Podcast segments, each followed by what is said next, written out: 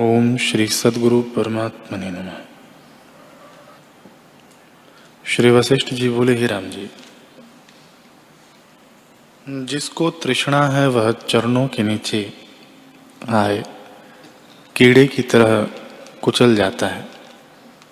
हे राम जी, जिसको तृष्णा है, उसको संतोष और शांति भी नहीं होती। जैसे जल में डाला गया तृणों का पोला तीव्र पवन से उड़ता फिरता है। वैसे ही तृष्णावान पुरुष को क्षोभ होता है। हे राम जी, जो पुरुष अर्थ की सदा इच्छा करता है, वह अग्नि में, वह अग्नि में प्रवेश करता है।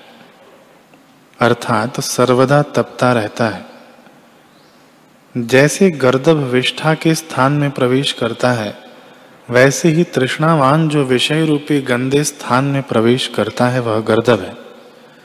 जैसे गर्दभ का स्पर्श करना अनुचित है, वैसे ही तृष्णावान गर्दभ का स्पर्श करना योग्य नहीं है। हे राम जी, यह संसार मिथ्या है। जो इस संसार के पदार्थों को चाहता है, वह मूर्ख है। इस जगत के अधिष्ठान को प्राप्त होने से जीव निर्वासनिक होता है। और जब निर्वासनिक होता है, तब संतोष को प्राप्त होता है। तब ऐसा होता है, जैसे तारों में चंद्रमा शोभा पाता है। इससे इच्छा के नाश का उपाय करो। जब इच्छा नष्ट होती है और संतोष रूपी गंभीरता प्राप्त होकर द्वैत कलना मिटती है, तब उसी को पंडित जन परम पद कहते हैं।